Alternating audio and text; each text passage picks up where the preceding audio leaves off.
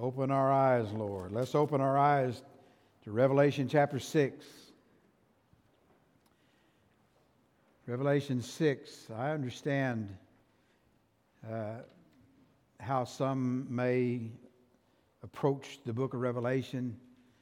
Uh, you know, some, some will uh, be in the church, and when we say, let's read out of Revelation, they kind of draw up and really don't want to hear what all has to be said. But aren't you glad that God warns us what's going on? Aren't you glad that, that we have something to show us uh, just exactly what the future holds? Now, we live in a society today where everybody thinks they know the future. They know when things are going to happen, they know what's going to happen, uh, we, we got people that make money off of this thing. You can, you can dial a hotline and you can talk to somebody that'll tell you everything that's going to go on. Truth of the matter is, there's not a person on this earth that knows the future. We may even say, I'm going to do this tomorrow. You don't know that. James said that. You don't know what tomorrow even holds for you. So the only one that we can trust about the future is Almighty God. And so the book of Revelation, God has given to us that He might quiet our spirit to understand here's what's going to happen, here's how you prepare for that. I also know that there are a lot of, of uh, different opinions. I understand that. There's a lot of churches that uh, look at Revelation differently than, than I look at it. And they have uh, their teachings about that. I, I understand that. I'm, I'm not here to talk about anybody's church, and I won't. That's, that's them, this is me. So, what we're looking at when we open the book of Revelation is that we are looking at the Lord Jesus Christ. That's Revelation 1 1. The revelation of Jesus Christ. That's what this book is about. And that's the way we're going to look at it and see what God has to say to us to prepare our hearts for what is taking place in the future because God knows that. Now, for the first five chapters, you and I have had a great adventure in heaven. John, exiled on the Isle of Patmos under the leadership of Domitian. Domitian was the ruler that wanted to be declared Lord, God, and you worshiped him and you called him Lord. Domitian put John on the isle because John wouldn't do that. And then heaven opened to John. And as the heavens opened, John says, I was in the Spirit of the Lord. And then he saw the risen Savior. Revelation 1. He describes the, the Savior as he saw him. Verse 19 of Revelation 1 is the outline to the book. We've gone over that a couple of three times. The outline of the book teaches us John, write the things that you have seen. That's the living Savior. Write the things which are. That's the church age. Write the things, or write about things that will come hereafter. Chapter 4 says, after this. 2 and 3 are the churches, the seven churches that represent every church of every age that we're going to live through. So Jesus writes to these seven churches. They represent all of the church age. For one, after this. I told you what that meant. After the church age. Church is gone. Church is never mentioned again until Revelation 22. That's when you hear Jesus speak about the churches. The bride will marry the bridegroom. There'll be a marriage supper of the Lamb. Before the millennium, we will be with Christ. So, chapter 4, we watched as all of, of at the things in heaven. Uh, chapter 4 describes for us the throne, everything around the throne how God is, is sitting on the throne. Chapter 5 last week in heaven, we talked about the worthy lamb. The lamb that is worthy, but we also understand that he is our kinsman redeemer. The kinsman redeemer was the only one that could buy back, take back control of land or slaves or whatever during the year of Jubilee. Hope you read Leviticus 25. It explains the year of Jubilee to you. And then the book of Ruth. You see the kinsman redeemer uh, in that little book of Ruth. But now, the worthy lamb, our kinsman redeemer, walks to the throne and he takes the scroll. It's been sealed seven times. And the way we know that is because we're going to see seven seals that will be opened. Well, let's, let's find out just a little bit about what uh, John is facing here as he comes back down to earth, so to speak. He's been in heaven, he's shown us all of these things that were there, and we've given praise to the Lamb, and now John is back on the earth, and all of a sudden, he sees the future begin to unroll. And what happens is, is that it collides with the judgment of God. Now, these seals, we're going to have seven seals. There's seven bowls. Right in the middle of that, there are seven thunders. And then these things are going to meet the judgment of God what God has planned for those in the future. Now, here's what you're going to see in just a moment God is going to allow man to rule the world. Okay? And we'll, we'll talk about that here in just a second. But think for just a minute.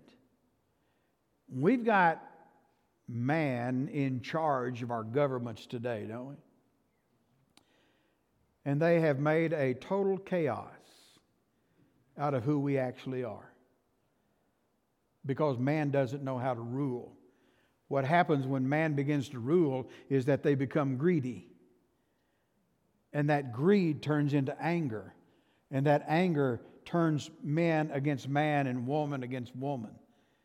And that's what's happening in our country today.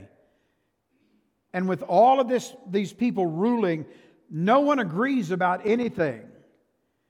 And so there's, there's going to take something, it's going to take something that's going to have to change that. So God is going to allow man to be in control of the world. It doesn't mean he relinquishes it, but he's going to allow man to do what only man can do. And he's going to take this world and he's going to literally destroy it. In Matthew chapter 5, I, I want to tell you this before we read.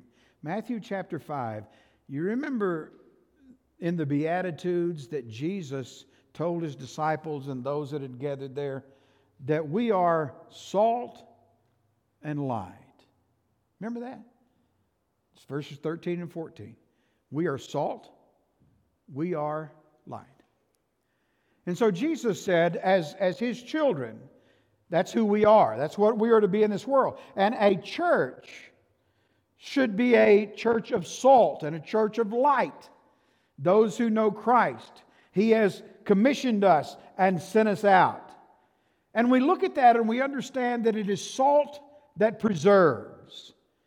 That's what they used to do years ago when, when they had hog killing time. And you killed the hog and you got it ready and you put it in the smokehouse, but you covered it in salt to keep the meat from rotting. That's what it did. The salt was used there to preserve. The light was to warm us, to guide us, to lead us. What happens when the salt is gone from the earth? Putrefaction. Things begin to rot the world grows cold and the world grows extremely dark. Salt is gone, light is gone. I introduce you in chapter 6 to the tribulation. There are a lot of people that will say everything that we're going through on this earth is the tribulation. and they see it as fulfilled all the way through the book of Revelation, that this just represents something that you and I are going through right now. The interesting thing is, is that as you read from chapter 6 to chapter 20, as you read to the end of chapter 20, what you're going to find out is, as you read this, as has been said on several different occasions, you ain't seen nothing yet. And when the tribulation begins to take place on this earth, folks, you ain't seen nothing yet. All right, look in Revelation 6. Everybody's found it? Now, I want you to keep your hand on your Bible because I've got a couple of more places I want you to read with me. And you may say, Preacher, why don't you put those on the screen? And I could do that, but I don't want you to get lazy. You're welcome. Look at Revelation 6 and verse 1. Okay, John's now down on the earth. And he said, And I saw when the Lamb opened one of the seals, and I heard, as it were, the noise of thunder. One of the four beasts saying, Come and see. And I saw and behold a white horse, and he that sat on him had a bow, and a crown was given unto him. And he went forth conquering and to conquer. Verse 1 begins God's judgment in the tribulation. The goal of the Redeemer is to take the scroll, and with that scroll, he is going to open all that is going to take place from the very beginning until the seven years is up. And when that seven years is complete, the kinsman redeemer is going to take back the inheritance that Adam lost in the garden. Okay? Now, verse 1 there is, as the Lamb opened one of the seals, he heard the noise of thunder, one of the four beasts. And we're not talking about some cow talking or, or some tiger or lion talking. This is the angels of God, the cherubim or the seraphim that have the six wings, the beasts that are before the throne and one of them is going to cry out. And the King James Version says, Come and see. Now, really and truly, that, that phrase is just basically come. Because come and see would indicate that John is the recipient of that call. They're not telling John to come and see what's fixing to happen. Verse 2 and I saw and behold a white horse, and he that sat on him that had a bow, a crown, and he went forth conquering and to conquer. When that angel cried, he cried, Come! And he's speaking to that horse. The rider of the horse is now free to come. And thus he begins to ride forth. Now let's notice something about this white horse. As the beast calls, the seraphim calls out, the white horse comes. The white horse in the scripture. And you can go back in the Old Testament and you can read about the white horse. The white horse in the scripture and the white horse in Eastern custom is always the horse of victory. When a ruler would come riding into his town after a battle in the war, then he would ride a white horse, which indicated that he was the victor in the war. He would bring the spoil behind him. And as they followed in, he would ride in triumph because he had become the victor in that time of war. Now, notice what he had. The scripture says that he had in his hand what? A bow. He has a bow in his hand. And then it says he has a crown, singular, a crown. The word is Stephanos. That, that word means the victor's crown. It's a laurel, and it wraps around the head. But it comes to someone who has gained a victory. So he has a bow in his hand. He has a crown of Stephanos, the little crown on his head of victory. But he comes riding in peace. Now, I'm going to get to that in just a minute, but I got to stop right here.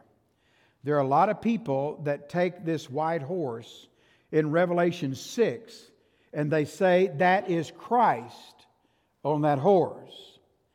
Now, here's what I want you to understand If you read this verse, verse 2, and you read Revelation 19, somewhere around 11 and 12, somewhere in there, it describes the rider of the white horse.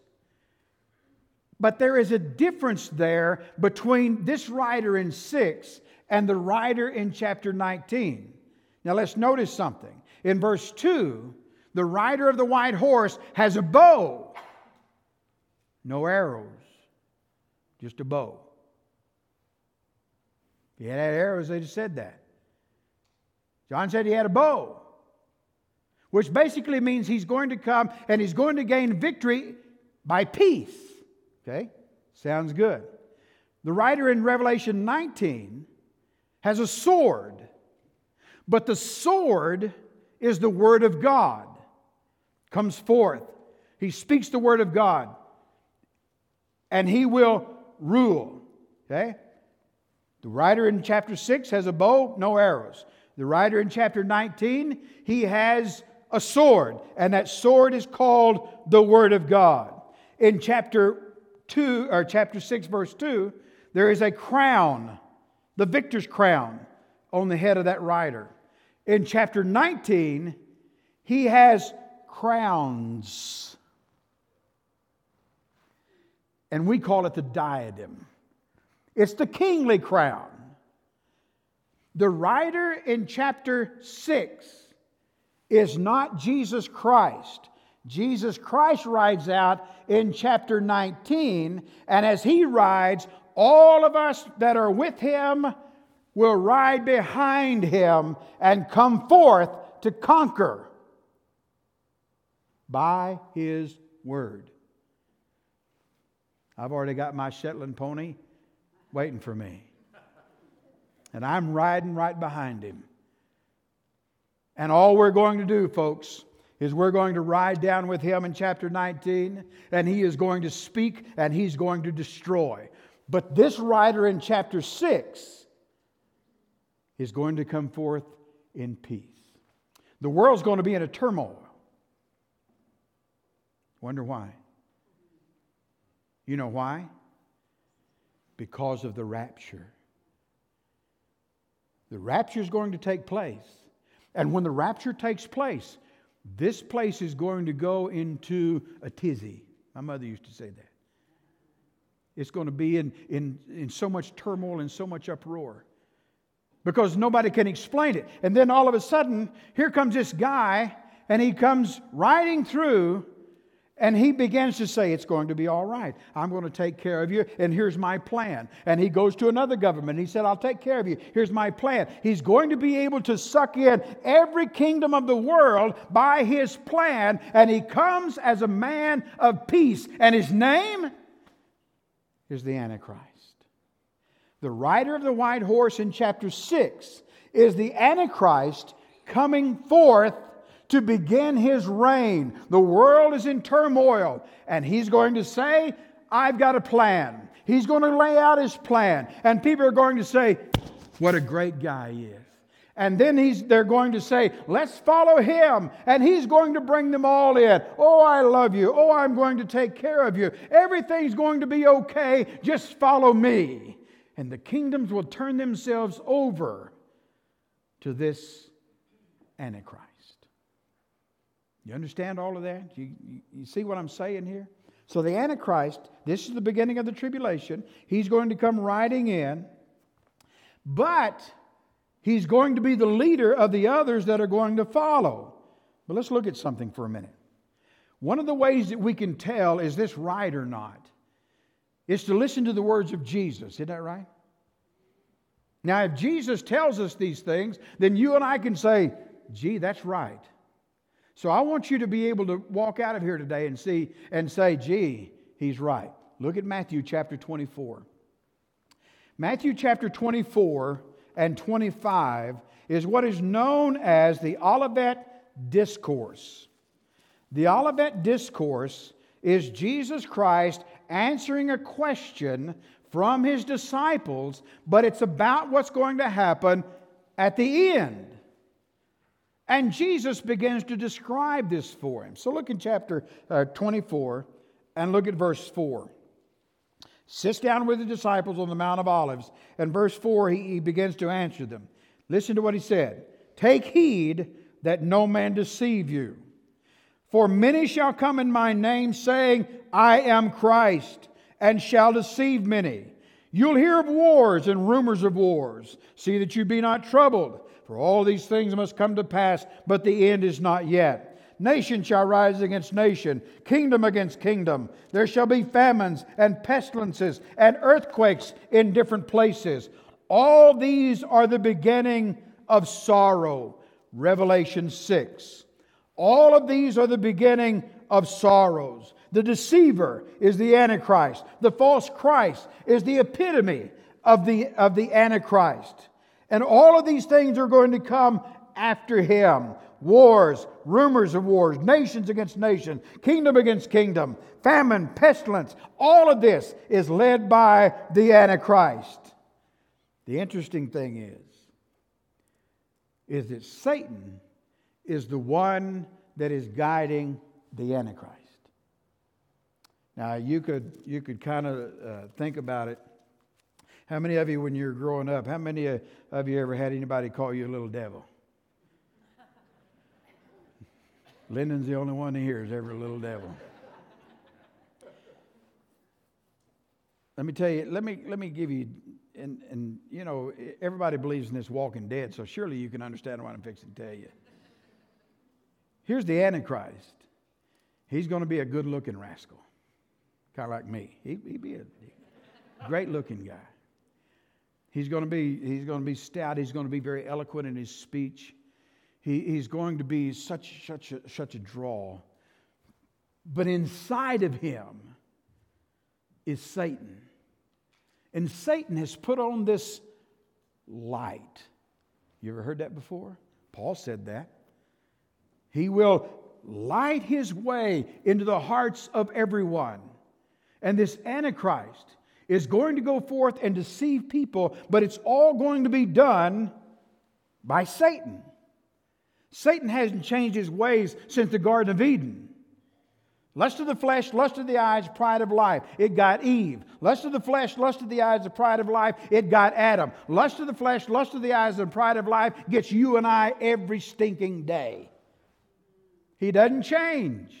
Lust of the flesh, lust of the eyes, the pride of life. It gets me, it gets you. He doesn't have to change what he's doing. And that's what he's going to do here. And he's going to bring about the end through the tribulation. Now I want you to look with me in Second Thessalonians chapter 2. And while you're looking there, I'm going to tell you something. Daniel prophesied of this Antichrist in Daniel 8 23 through 25. Hope you'll write that down that you'll read it later. Daniel 8, 23, 25. In Daniel 9, 26, and 27, he writes about the 70th week, 69 weeks and then the Messiah is cut off. Then the 70th week will begin. Weeks of years is what that talks about. And when that begins, you've got seven years, and the Antichrist is going to be in control of all of that. And you can read that in Daniel chapter 8 and Daniel chapter 9. But look with me as, as Paul writes to the people at Thessalonica in Second Thessalonians 2. Look at verse 3.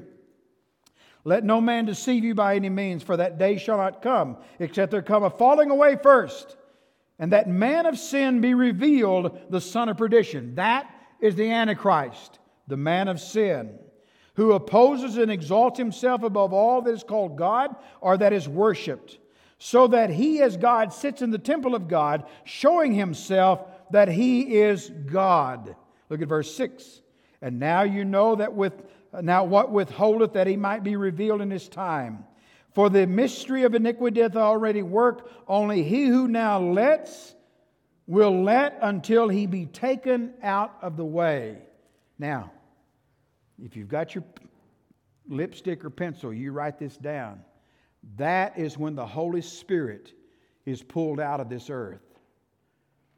Whew.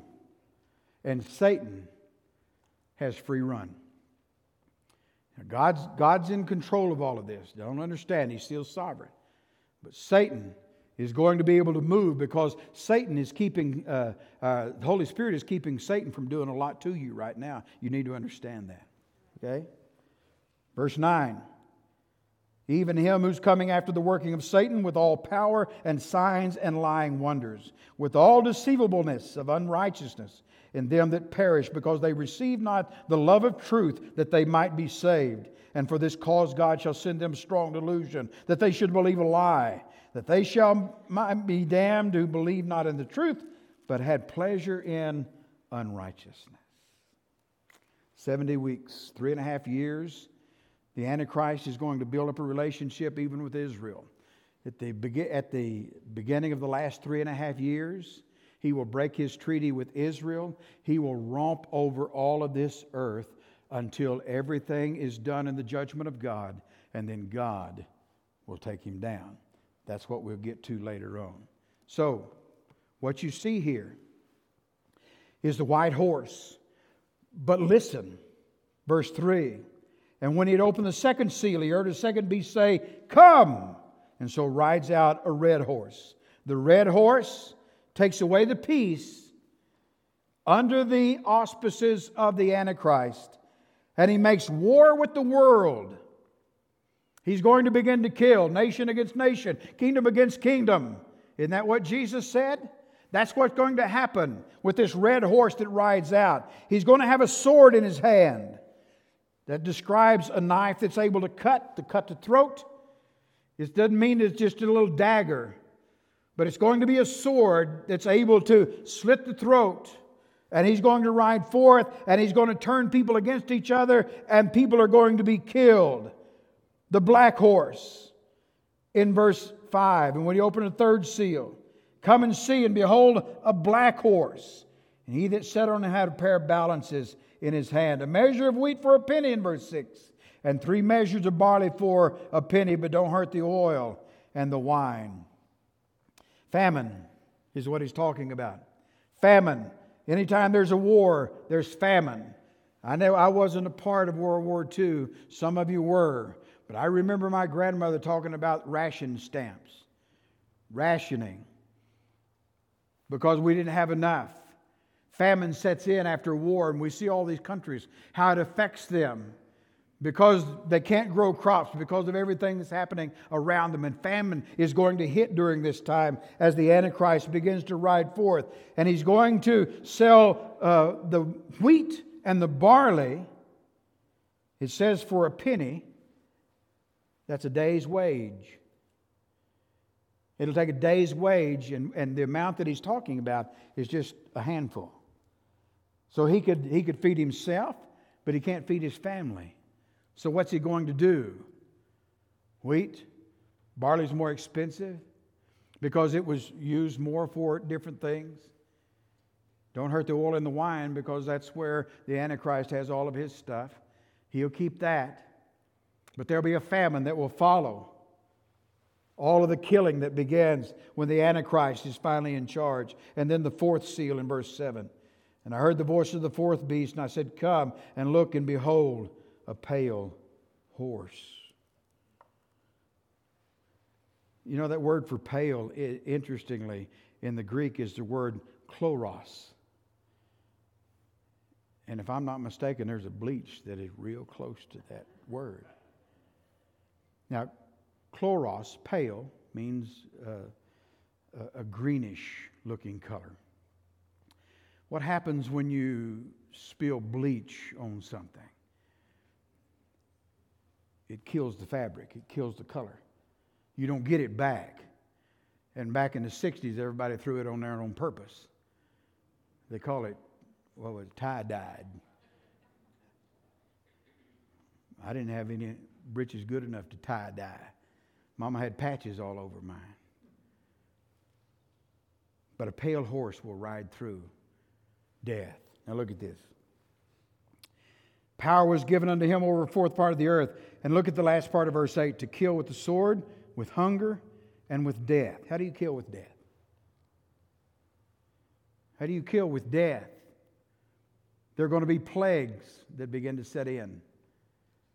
There's going to be things that begin to happen where people will uh, die with things that are happening to them, not necessarily killed in a war or anything else, but things will be happening to them. And you notice that last portion down there, and the beast of the earth with death and the beast of the earth.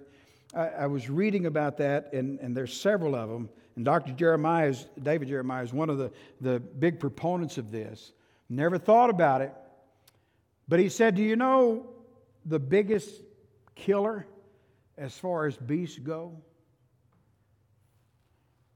Rats. Rats.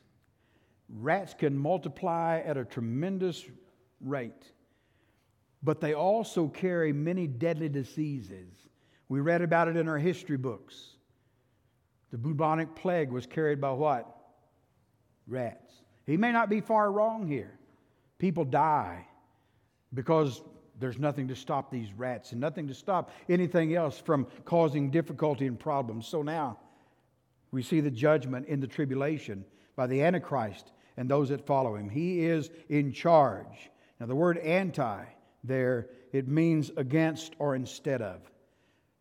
So he is against Christ, against God, and he's there instead of Christ or God. Look at verse 9. The fifth seal is opened. And I'll try to move this along. When the fifth seal is opened, notice this. He saw under the altar the souls of them that were slain for the word of God, for the testimony which they held. They cried with a loud voice, saying, How long, O Lord, holy and true, dost thou not judge and avenge our, avenge our blood on them that dwell on the earth? White robes were given unto them, and it was said unto them that they should rest yet for a little season until their fellow servants also and their brethren should be killed, and they were, should be fulfilled, as they were. The fifth seal is open to reveal heaven and the elect of God in verse 9. John sees people that have been slain. They've been murdered, but they've been murdered here on the earth. We call them martyrs. The word martyr means witness. So a martyr is one who has, uh, who has been a witness, and they are sacrificially slain. I saw under the altar them that were slain for the word of God. John understands that because John's old Patmos because of the word of God. And here are these people that are killed for the word of God. How were they slain? Verse 4 said he was, there was given a sword to them, and he would kill one another. If you read in Revelation chapter 20, you'll read about, in, in verse 4, you'll read about Jesus receiving those who have been beheaded. More than likely, what he's talking about here, and folks, this isn't anything new. You can watch it on television.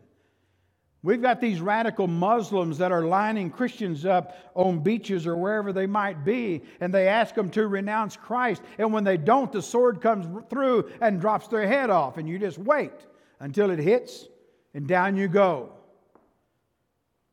Could it be they were talking about something like these large sword. He has a sword, the red horse does. A sword that can cut, a sword that can sever. And here are these people that lose their head over the things of God. They gave their lives for the Lord, but it's all at the beginning of the tribulation. The four horses ride out, which we call the four horsemen of the apocalypse. Why did they die?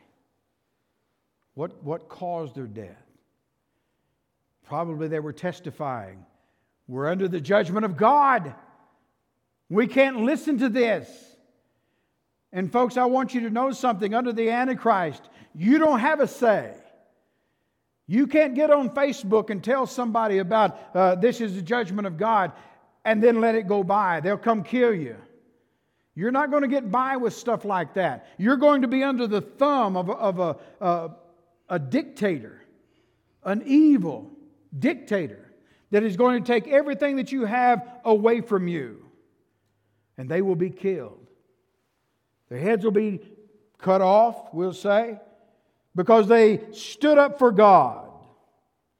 Well, this begs the question some of you may be thinking Will there be people saved during the tribulation? These people that died here died at the beginning of the tribulation. Next week in chapter 7, we're going to read about others who have died. Those that God has placed his hand on, but many others that have died. Will there be? You said the Holy Spirit's been taken out, taken out.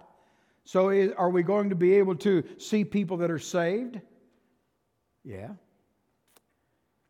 You remember the Old Testament, the Holy Spirit didn't dwell on the earth. The Holy Spirit came when he was needed and back. In the tribulation, the Holy Spirit comes and people will be saved. And so here's what happens when I say that. So I'll wait until the tribulation, and I know it's there. And when I know the tribulation is there, then I'll ask Jesus to save me. No, you won't. Paul made it very clear today is the day of salvation. And I'm going to show you why here in just a second. Don't you just don't you put it off and say, I'll just live like I want to until I get in the tribulation, and then I'll, I'll just say, okay, Jesus, I'm ready for you. No. We begin to believe a lie. These people were under the judgment of God.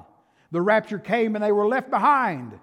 I can't imagine anything more frightening than to think, I turn around and my family's gone and I'm left behind.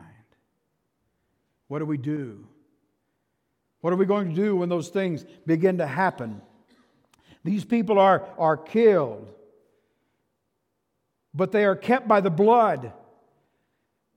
If you read when, when Moses built the altar, the altar that was built, the sacrificial altar, they sprinkled the blood at the base of the altar, under the altar. He said, I saw under the altar the souls of them slain for the word of God. There they are under the altar, but here's the good thing about it under the altar means they are under the watchful care and eye of Almighty God. And when you read that next part there, it says, How long, O Lord? How long? And we, we dwell on that and say, Well, you're challenging God. That's not the gist of that. He says, How long, O Lord? How long until you avenge our blood on them that dwell on the earth? And you say, well, that's not the way we're supposed to be. We're supposed to pray for our enemies. And here they are saying, God, how, how long until you avenge them? And God gave them a white robe and said to them, Rest. The word literally means stop. Stop. Rest. Yet for a little season until the rest of them have been killed. And we're going to see people killed all along the way. And then you get over into Revelation 20, and God's going to gather them up. And they are going to be avenged for the blood that was shed because of the Antichrist. So you see the God's tribulation and wrath on the elect of God. It's not eye for an eye, it's when all of them are, are gathered together. And then verses 12 through 17, you see the great day of God's tribulation, wrath. The sixth seal, look at it right quick. Behold, when he opened the sixth seal, there was a great earthquake. The sun became black as sackcloth of hair, and the moon became as blood. Now, it doesn't mean the moon's going to turn to blood. We have blood moons all the time. We had one a year or two ago. Uh, the sun is just in the right place and everything's at the right time. You can talk about smoke, you can talk about fire, you can talk about all these other things. You can talk about nuclear war. The sun is not going to just turn black, the sun will appear to disappear. The moon will be just like the red. To describe all that and, and to put it down in scientific terms, I don't think any of us are able to do that. But it doesn't mean that God's going to have blood dripping from the moon. And it doesn't mean that He's going to white, black things out. But it does mean, and notice this the, the earthquakes came, and the, and the uh, sun became black. The world shook, all of the world, not just a part of it. Verse 13 the stars of heaven fell into the earth, even as a fig tree cast off its untimely figs. Those stars are probably meteorites asteroids that are coming, and the, and the sky turns them loose and they begin to pelt the earth with their power in falling. The heaven departed as a scroll when it rolled together. We've seen clouds here in the panhandle of Texas when a big tornado is coming, and it looks like they're just rolling, rolling, and they're rolling. And all of a sudden, the storm begins to come, and then we have no control over that. Now, folks, I think what we're seeing here and, and what we need to understand is that God is still in, in charge of His creation, and God turns it loose. He takes His hand off and He says, Here's what happens when I don't control that. And so all of that begins to, to take place with all these things happening on the earth. Now, notice 15 and 16. And this is why you're not guaranteed to be saved. And the kings of the earth, and the great men, and the rich men, and the chief captains, the mighty man, every bondsman, and every free man, hid themselves in the dens and the rocks. They trusted the rocks more than did God, and said to the mountains and rocks, Fall on us! Hide us from the face of him that sits on the throne, and from the wrath of the Lamb. They know it's coming, but they refuse him. You know he's coming today. You have the right to refuse him. But look at verse 17. For the great day of his wrath is come. Who can stand? The tribulation will come. It begins with what we call the four horsemen of the apocalypse. The Antichrist will ride out death, famine, war, all of this is going to follow right behind him. He'll win the, he'll win the world over.